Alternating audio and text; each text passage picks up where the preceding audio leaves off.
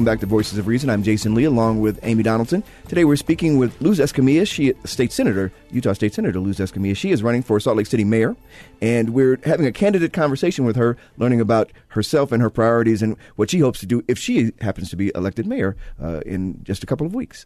Uh, so you mentioned a little while ago um, about how healthcare is an issue for and having, for instance, school nurses, and that I, I did not realize that every school didn't have to have a nurse.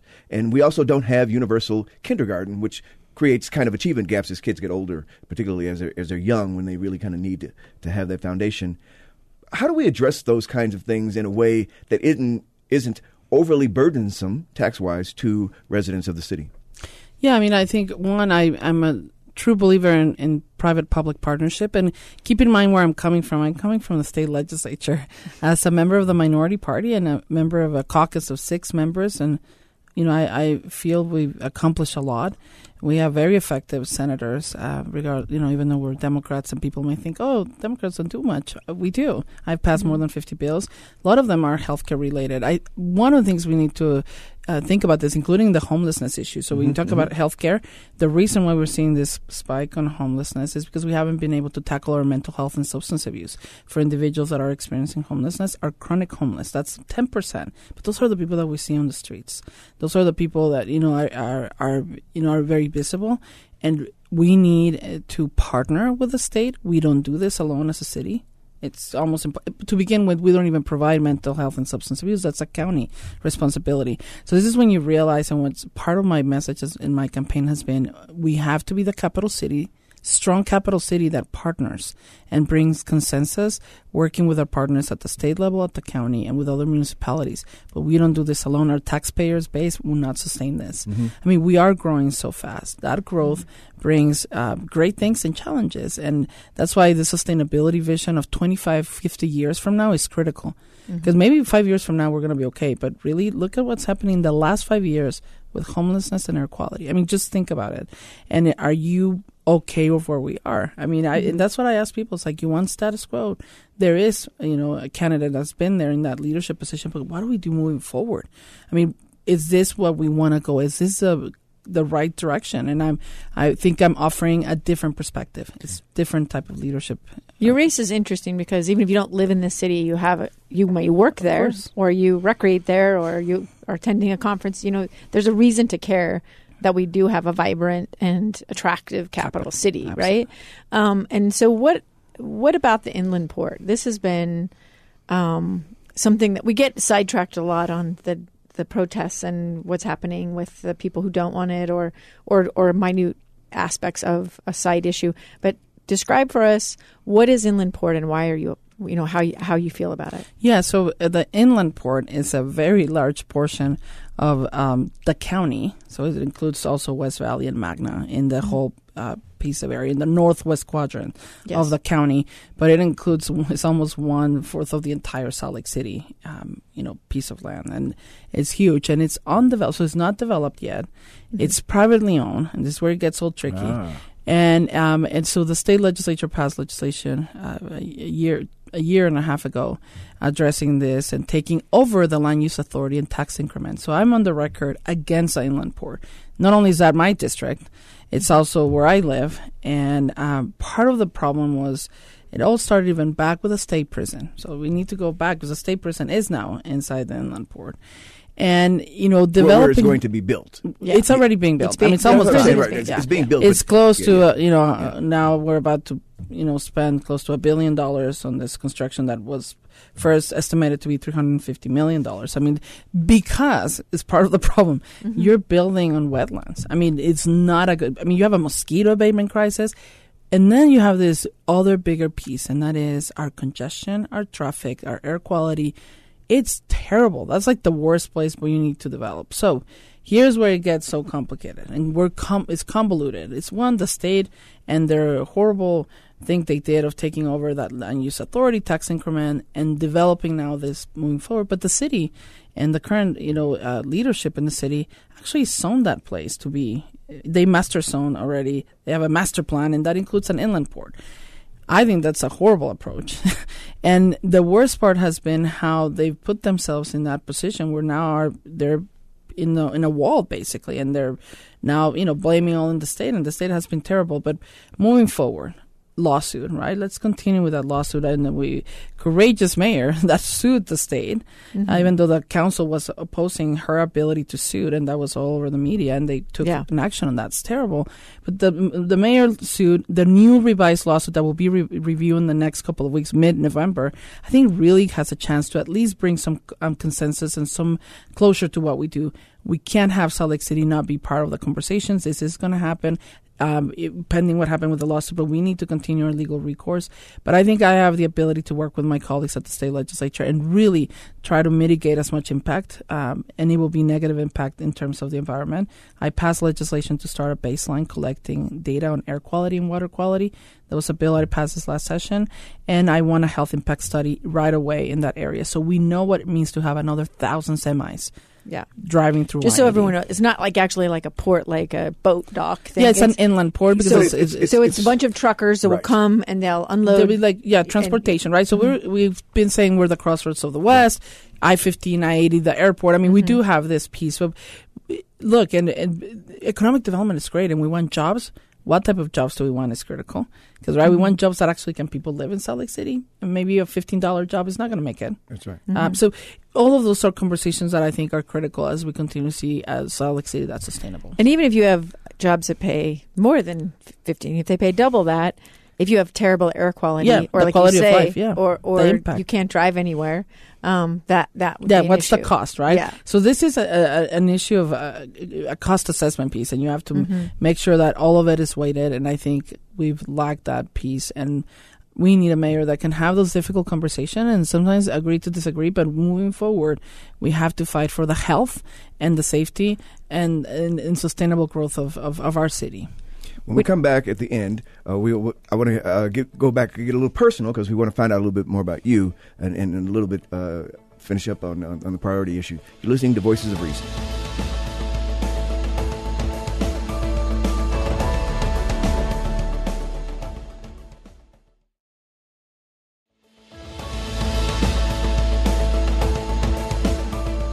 You're listening to Voices of Reason. This is Amy Donaldson. Thank you so much for joining us. Uh, Jasen is on a NBA trip. He's our NBA writer at the moment. um, uh, I'm here with Erin Mendenhall, who is a candidate for Salt Lake City mayor. She is a current city councilwoman and uh, and formerly founder. I found out today of Breathe Utah. Um, uh, so in the nonprofit sector. Um, in the last episode, we talked about uh, inland ports, or it talked about air quality. I'd like to know where does inland port fit in air quality, economic development, and just the whole mayoral city discussion for you? It's huge. Yeah. It's huge and it's ubiquitous at this point because they don't have a business plan. And it's uh, frustrating that we can only imagine how awful its impact could be on our environment in an area that is already an environmental justice issue, where we have the highest amounts of pollution on the west side of Salt Lake City. The Rose Park monitor that the state runs is the highest monitor typically in Salt Lake City. It is the reason that we're in serious non attainment, the most stringent designation that an area can receive from the EPA. That means we couldn't be more in violation of the Clean Air Act for that particular pollutant. And that area is already concentrated. Um, now, that area that is the proposed inland port area is privately owned. And as you know, cities work with landowners to do land use decisions, and cities collect taxes and can make uh, reimbursement deals based on the participation of those private property owners. When those property owners said they wanted to build an inland port, they told the state, they told Salt Lake City, and the state pretty quickly let us know that if we didn't do our job of land use de- determining with them, they would take it away from us. And that's why back in 2015, 2016, Mayor Biskupski worked with those property owners to create a master plan to develop an inland port in the city process that doesn't allow for refineries or smelters or stockyards and the kind of things that one could imagine at a port. Um, that's why she created a development agreement. It's like a legal blanket that goes over those 7,000 acres and protects 4,000 of them for a natural buffer area. And we did all of that with good cause because just two months later, the state passed the legislation that ripped away the land use authority and taxing authority from about 20% of our city south of that area. They would love to take this other 7,000 acres that the city was able to protect and keep within city processes. Now, this doesn't mean no inland port. This means that if a port is to develop, north of I 80, it should go through a public process with city officials making decisions where the public has a voice, where the public can vote people out if they don't like the way it's going. The way it should not go, and what our mayor needs to make sure of, is that the state doesn't take another 7,000 acres for us, compromise that natural buffer area that is protected by the city today, and allow us, the state, who I don't believe shares our environmental values in the same way and doesn't do the process in the same way, to have a majority unelected board in charge of a massive amount of our city's development. It's an incredible threat. So the litigation has to continue, but we can't put all of our eggs in that basket. And the legal framework of our being in violation of the Clean Air Act is an incredible opportunity that our next mayor, that I will undertake to make sure that whatever happens there, happens in the cleanest possible way. We cannot allow this to worsen an already uh, burdened area with air pollution. And right now, without a real business plan in front of us, we can only imagine how bad it can be. Who's responsible for coming up with a business plan? Well, the Inland Port Authority is creating a business plan. They've okay. uh, gone out to bid for that but also those property owners of Colmena and Rio Tinto, they have their own ideas, and we have yet to see what they will exactly come out to look like and how their funding will come together. Um, we only have a few minutes left in this segment, but are there other issues like that are top priorities for you? Infrastructure is one that's really not sexy, but it's incredibly important. It's one of the most basic things right after public safety, I think, that every city needs to get right. And we have been underfunding it for too long in Salt Lake City to the tune of about $220 million in deferred maintenance. So last year, when I was the chair of the council, we finally came up with uh, revenue to double our maintenance crews. We're repairing twice as many miles in Salt Lake City as we were the year before, and an $87 million bond that was overwhelmingly approved last year in November by our voters to fix some of our worst streets. But in between the repairs and the uh, replacement, there's still millions of dollars that we need. This is another reason it's important that our next mayor understands Salt Lake City's toolkit understands our budget and understands what we don't have yet and where do we get it. So the county transportation grant is a brand new opportunity for cities in Salt Lake County. I'm going to be going after that very aggressively to get some of those dollars into Salt Lake City. Federal dollars are one that we've missed out on with this last administration. Tens of millions of dollars of federal grants that we are highly competitive for. I know how to go after those. Salt Lake City taxpayers can't continue to bear the brunt of the need for our streets any longer. We need a mayor who understands the toolbox and can get more for us as a capital city. And is there a reason that we haven't gone after those federal grants in the past? Is just a I think that walking in and asking for letters of resignation of 111 department and division directors, as Mayor Biskupski did before she took office, really cut the rudder off of the ship of Salt Lake City. We lost an incredible amount of institutional knowledge, and they simply haven't taken advantage of all the tools that the capital city has at our hands. Well, how do you restore that? Or no. is it has it been restored, or is it has it been rebuilt? Uh, the talent, you mean? Yeah, yeah, and the institutional memory and the like you say, people who well, know what's I out will, there and how to take advantage of it. Over the years, they've replaced many people, and there's some great people in City Hall today, but we had a huge miss of grant opportunities just this spring. So even after three years in office, the institutional knowledge on the administrative side um, it still has something to to to grow.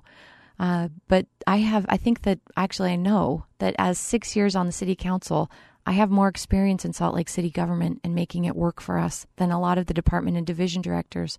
I have a lot of respect for them. I hope to work with them, but there are tools that we are not even using.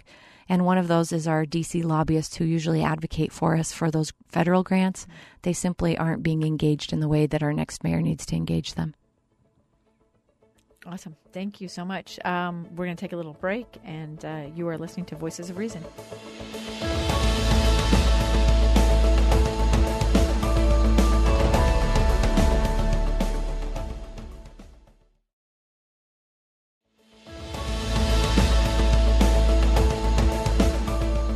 We are back with Voices of Reason. I'm Jasen Lee, along with Amy Donaldson. Today we're speaking with Utah State Senator Luz Escamilla. She is running for Salt Lake City mayor.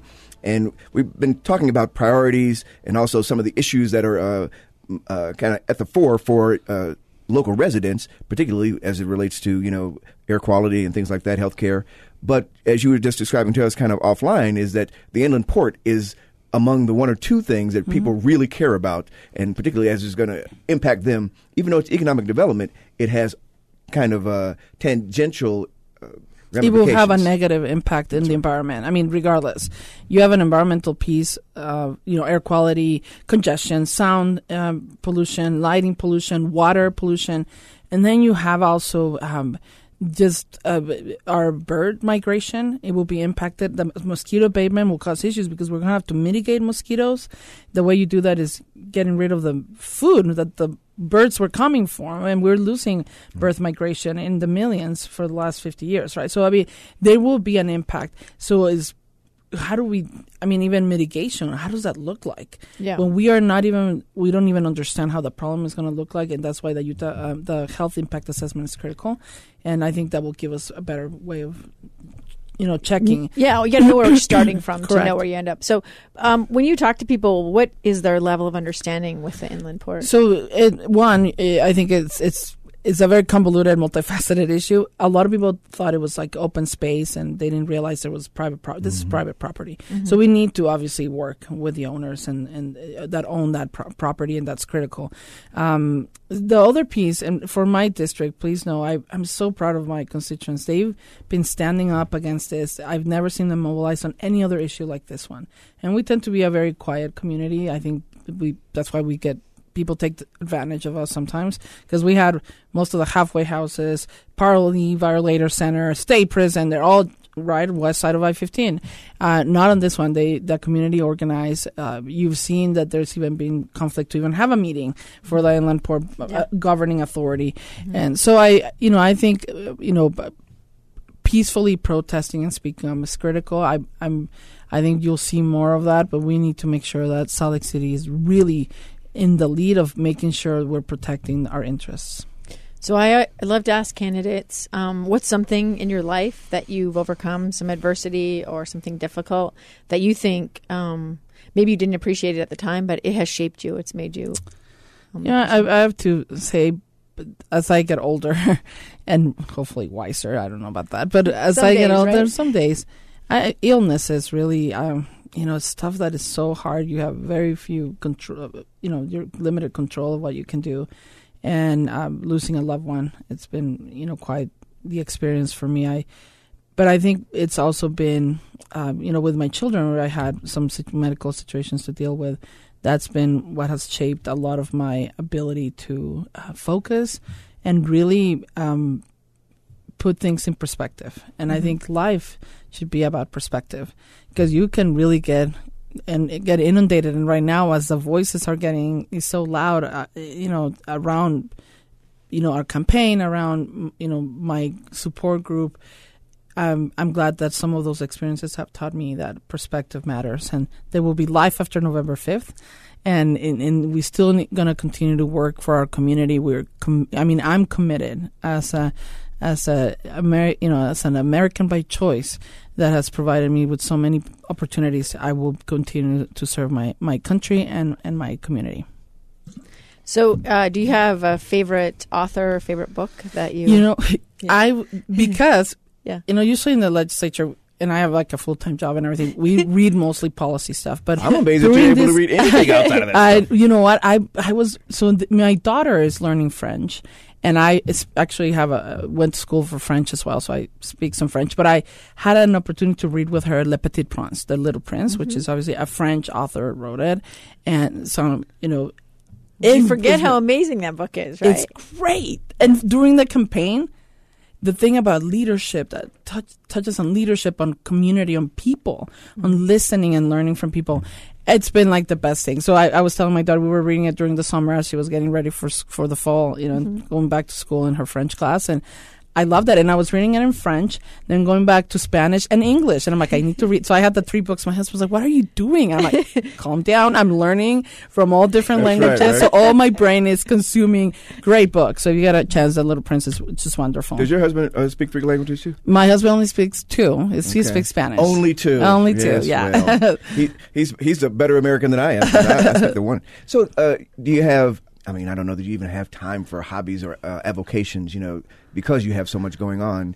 Uh, what do you do in your what little free time you may, may ever have? Um, so, well, one, uh, we try to spend time with the kids, but right now I'm planning also a quinceañera. My daughter Oh, just turned okay. quince. So I, it, that's been now my hobby during the quinceañera, I'm sorry. My daughter quinceañera- was in a quinceañera, Yeah, so yeah. quinceañera, it's like a really important uh, cultural uh, passing moment in life, about age of passing of age in the Hispanic Latino community, especially in Mexico, is really strong uh, piece, and uh, it's for young girls. So, Mm-hmm. as young girls, as they, you know, the idea is that now they're becoming women and they're presented to society in this beautiful, beautiful big party that is sometimes bigger than weddings.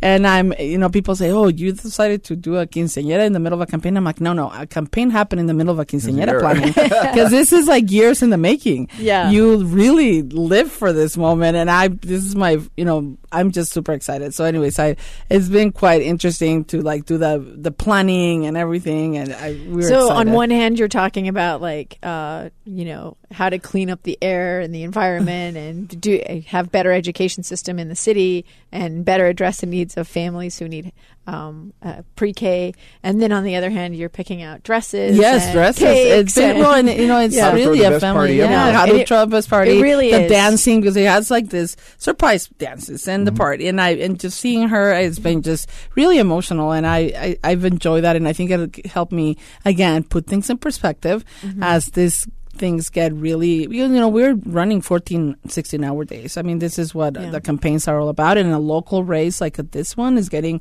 a lot of attention, and we're trying to reach 100,000 registered voters, right? It's, it, please know Salt Lake City is so big. Yeah. As I'm running this election, I realize how big it is. And I, you know, it's just spending time with family has been great. Um, you know, and, and also, you know, my Representative Romero, which is a really close friend of mine, and I decided to start uh, training in boxing in the middle of the campaign, and that has been uh, a blessing in disguise, right? Because as I'm No. like, suffering of pain as I'm doing this, Yeah. being able to just get that out, and and and it's just it's a great support of, of mine and Angela's, and she's like, you guys need some help with like stress. Let's do this, and it's her name is Eliza, and she runs her gym from her House, and we're there at six thirty in the morning, and it's just been wonderful. That's so, so those things have been this little in this part of the journey when you say what you learn about campaigning. It really is, and those things stay with you for the rest of your life. And I've seen it with all my campaign races for the Senate, three of them, and a congressional race. Um, everything, those stories really stay with you. Why Do you- should people? Oh, Yo, I just I before you say that, I want to know: Do you have a mentor or a mantra that you want to share? Um, you know, I, I, I will say, for me, it's been really about um, patience. Mm-hmm. And my dad, before he passed away, he used to talk to me about patience, and now now it has a totally different meaning. And it's now I know that if you're not patient, life will be very difficult. And I'm still learning. Patience is hard because it's really about letting things sometimes go through this course and you want to intervene and you, and you see it with your children. If you're a parent, you know this. It's Yeah. like, ah, um, I see with our adult kids, our teenagers and the toddlers, right? They're all in different stages. And sometimes I want to do it for them and tell them, no, this is not going to be what you expected. And be, you know, um, patience. And the same in policy. I've learned that in, in, in politics is things sometimes take time. People change their minds. I've seen it. Uh, but it takes, it, it takes relationships, building relationships and time and trust. Why should people vote for you? That's a great question. Thank you. I I think I'm asking people to see my experience, my record, my reputation, and know that I'm committed. I want them to see how I'm ready to. I've been really preparing for this role, and I feel I have um, done a whole not only my professional career but really my public service career to to be at this place where they I want them to know that I will bring the expert because I don't know at all and I that I do know.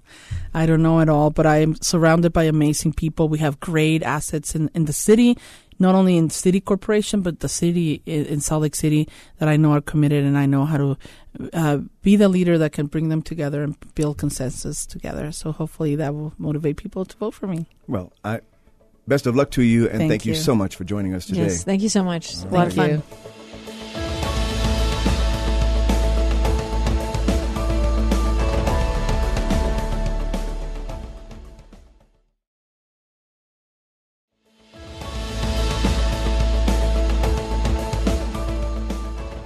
Welcome back to Voices of Reason. This is Amy Donaldson. I am flying solo. No Jasen Lee's watching an NBA game somewhere.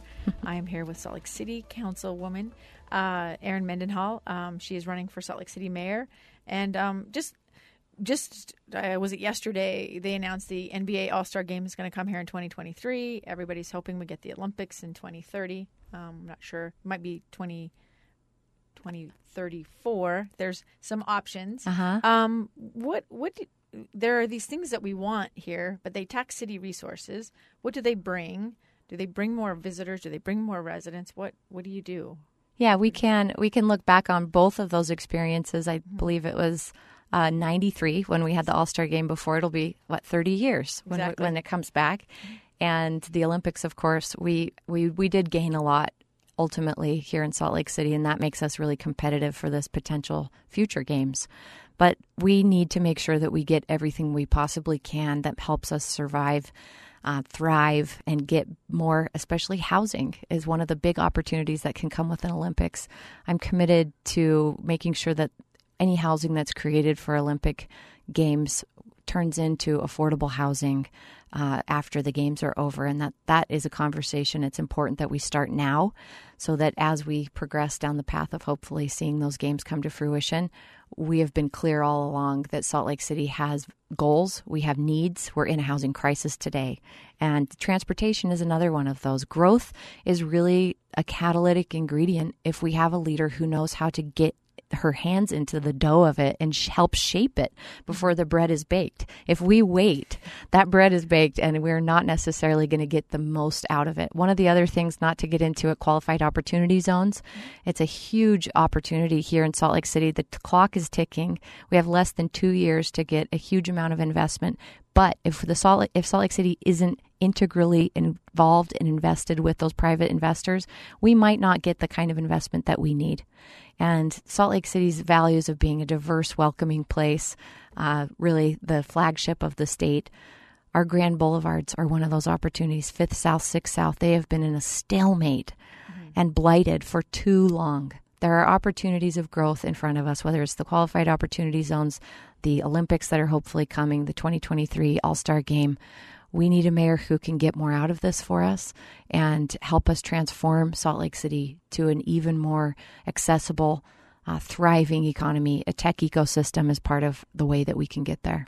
Yeah, I think that idea of living somewhere, working somewhere. My daughter just moved to Portland and she lives there, she works there. You know, you don't need a car. You recreate, Yeah. you play. Yeah, there's a trail Yeah. five minutes from her house for her and her dog to hike on. Um, I think those things are. I'm so jealous of those now. You know, Yeah. um, because we just grew up with a different mindset. Live as far away as you can, and and commute to work. yeah. Twenty or thirty minutes is no big deal. Now it's terrible. Yeah, you know? I, I don't ever want to work outside of Salt Lake City living here. That uh, there's a really cool book called Walkable Cities. And it talks about probably your daughter's generation and my mother and father's generation uniquely both wanting to come back to cities and, and abandon the car as much as possible. But of course, living here in Salt Lake City, you and I were talking off the air about how the proximity to the desert, the mountains, all of our national parks is, you know, we're, we all have cars. And I think we'll continue to in Salt Lake City. But the connectivity of how do you get to the grocery store or get to work or what are you going to do after work? Um, that's escalating. So I've been proud to help build some of that connectivity in Salt Lake City. We have the Folsom Trail that's coming on on the west side. Yeah. I helped build the McClellan Trail that connects uh, parts of Sugar House to 9th and 9th. We have huge opportunities with our alleyways that is untapped. And I'm not talking about big investment. It's really about cultural infuse, infusion that other cities have done where you allow art to happen. You fund uh, solar powered motion lights that people can install in the backs of their garages if they want. Uh, you do design contests and you allow, you provide cleanup once or twice a year for neighbors to undertake a, an adoption. There's a lot of opportunities for us. You know, it's interesting that you brought that up. I actually was, uh, you know, my daughter is a she fosters for a local cat rescue, and um, I was picking up some supplies from someone, and I had to go in these little alleyways in Salt Lake City that I didn't actually even know existed, but there were some businesses on the corner, and I thought, what a cool place for a young woman to live. This young woman has a little house there, because um, you can. There's a coffee shop. There's all these businesses. There was a place that was shared workspace, and I thought, what an amazing um, place to live by. Because you think I don't mm-hmm. want to live too close to businesses, but you also don't want to live too far from civilization, right? Especially as a woman, a young Yeah. single professional woman. I thought that was a really, I loved that, and I thought I didn't know that about that little neighborhood. And as you go closer to the downtown core, we have uniquely huge city blocks. Mm-hmm. Yes, You know that. Yeah. and so there's a lot of interior potential. Salt Lake City has prioritized creating mid blocks yeah. that create those walkable and cultural environments. We can do so much more. And I will say, um, I often take some time and run over on Jordan Parkway and do a little Yeah. midday run or whatever. And I've, I don't know that people are aware of how lucky we are because you really feel like you're in the woods, and it's just a little bit of a emotional break from the chaos of Yeah. sitting in traffic. the mental health, the social, uh, Yeah. community health that's enhanced by open space connectivity, access to trails. It's really difficult to measure, but there's a lot of research that shows us it's so worth it. um, just do you have a mentor or a mantra that you live by? Uh, poetry helps me unwind at the end of the day, and I have a couple of favorite poets that Who- who I David Whyte. He's he's contemporary, Mm-hmm. And Mary Oliver, Okay. Yeah. recently passed. But that's that's a way I unwind at the end of the day. All right. And um, uh, do you what else do you do? I think you said you were a hiker or a runner, right? Yeah, I have a I have a 1993 Volkswagen pop top camper van, so I like to get out there into the Uintas, uh, down into the Grand Staircase Escalante. And I love uh, letting my kids wander around me and sitting on a rock and sketching. Um, I love to cook too. Uh, hiking is a big thing for our family. Riding bikes. Um, I'm happy when I get to put all the leaves in my dining room table, bring every chair that we can fit around it, and have our family and friends over for a four or five hour hangout and meal and dessert and light candles. That's my happy place. Awesome. Uh, and why should voters trust you with their vote? I've been working Salt Lake City government with you, with our community, for six years, and we've had 12 years of former state legislators. I don't see that this Republican led supermajority legislature treats us any differently. I have worked as a Salt Lake City leader, not as a super minority politically um, on the Hill. And I've wa- worked, whether it's on the Inland Port when our mayor walked away, on e- pretty much every environmental initiative the city has undertaken for six years, I've led uh, on equity issues in the city, on connectivity, on building transit and transportation, fixing our streets, getting our neighborhoods more safe by increasing patrol officers, and still balancing how do we do policing that is safer for the whole community, not just for the people who want more police. These are hard issues. These are capital city issues. This is my bread and butter. This is what I have been coming to work to do for six years.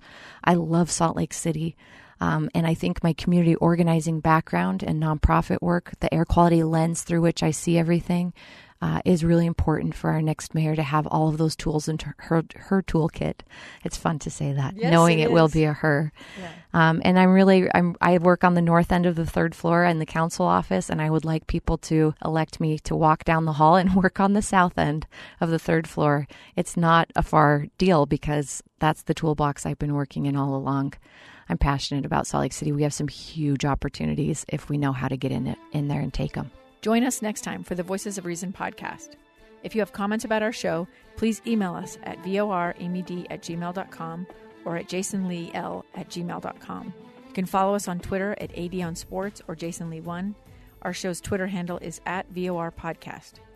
Check out our Facebook page, and you can also subscribe to free episodes of our podcast on Google, Apple, the KSL app, anywhere you find great content. Be sure to review our show as that helps us grow our audience, and we always love to get your feedback. Until next time, I'm Amy Donaldson. When you engage in passionate debate, do your best to try to keep your dialogue civil. Try to be the voice of reason.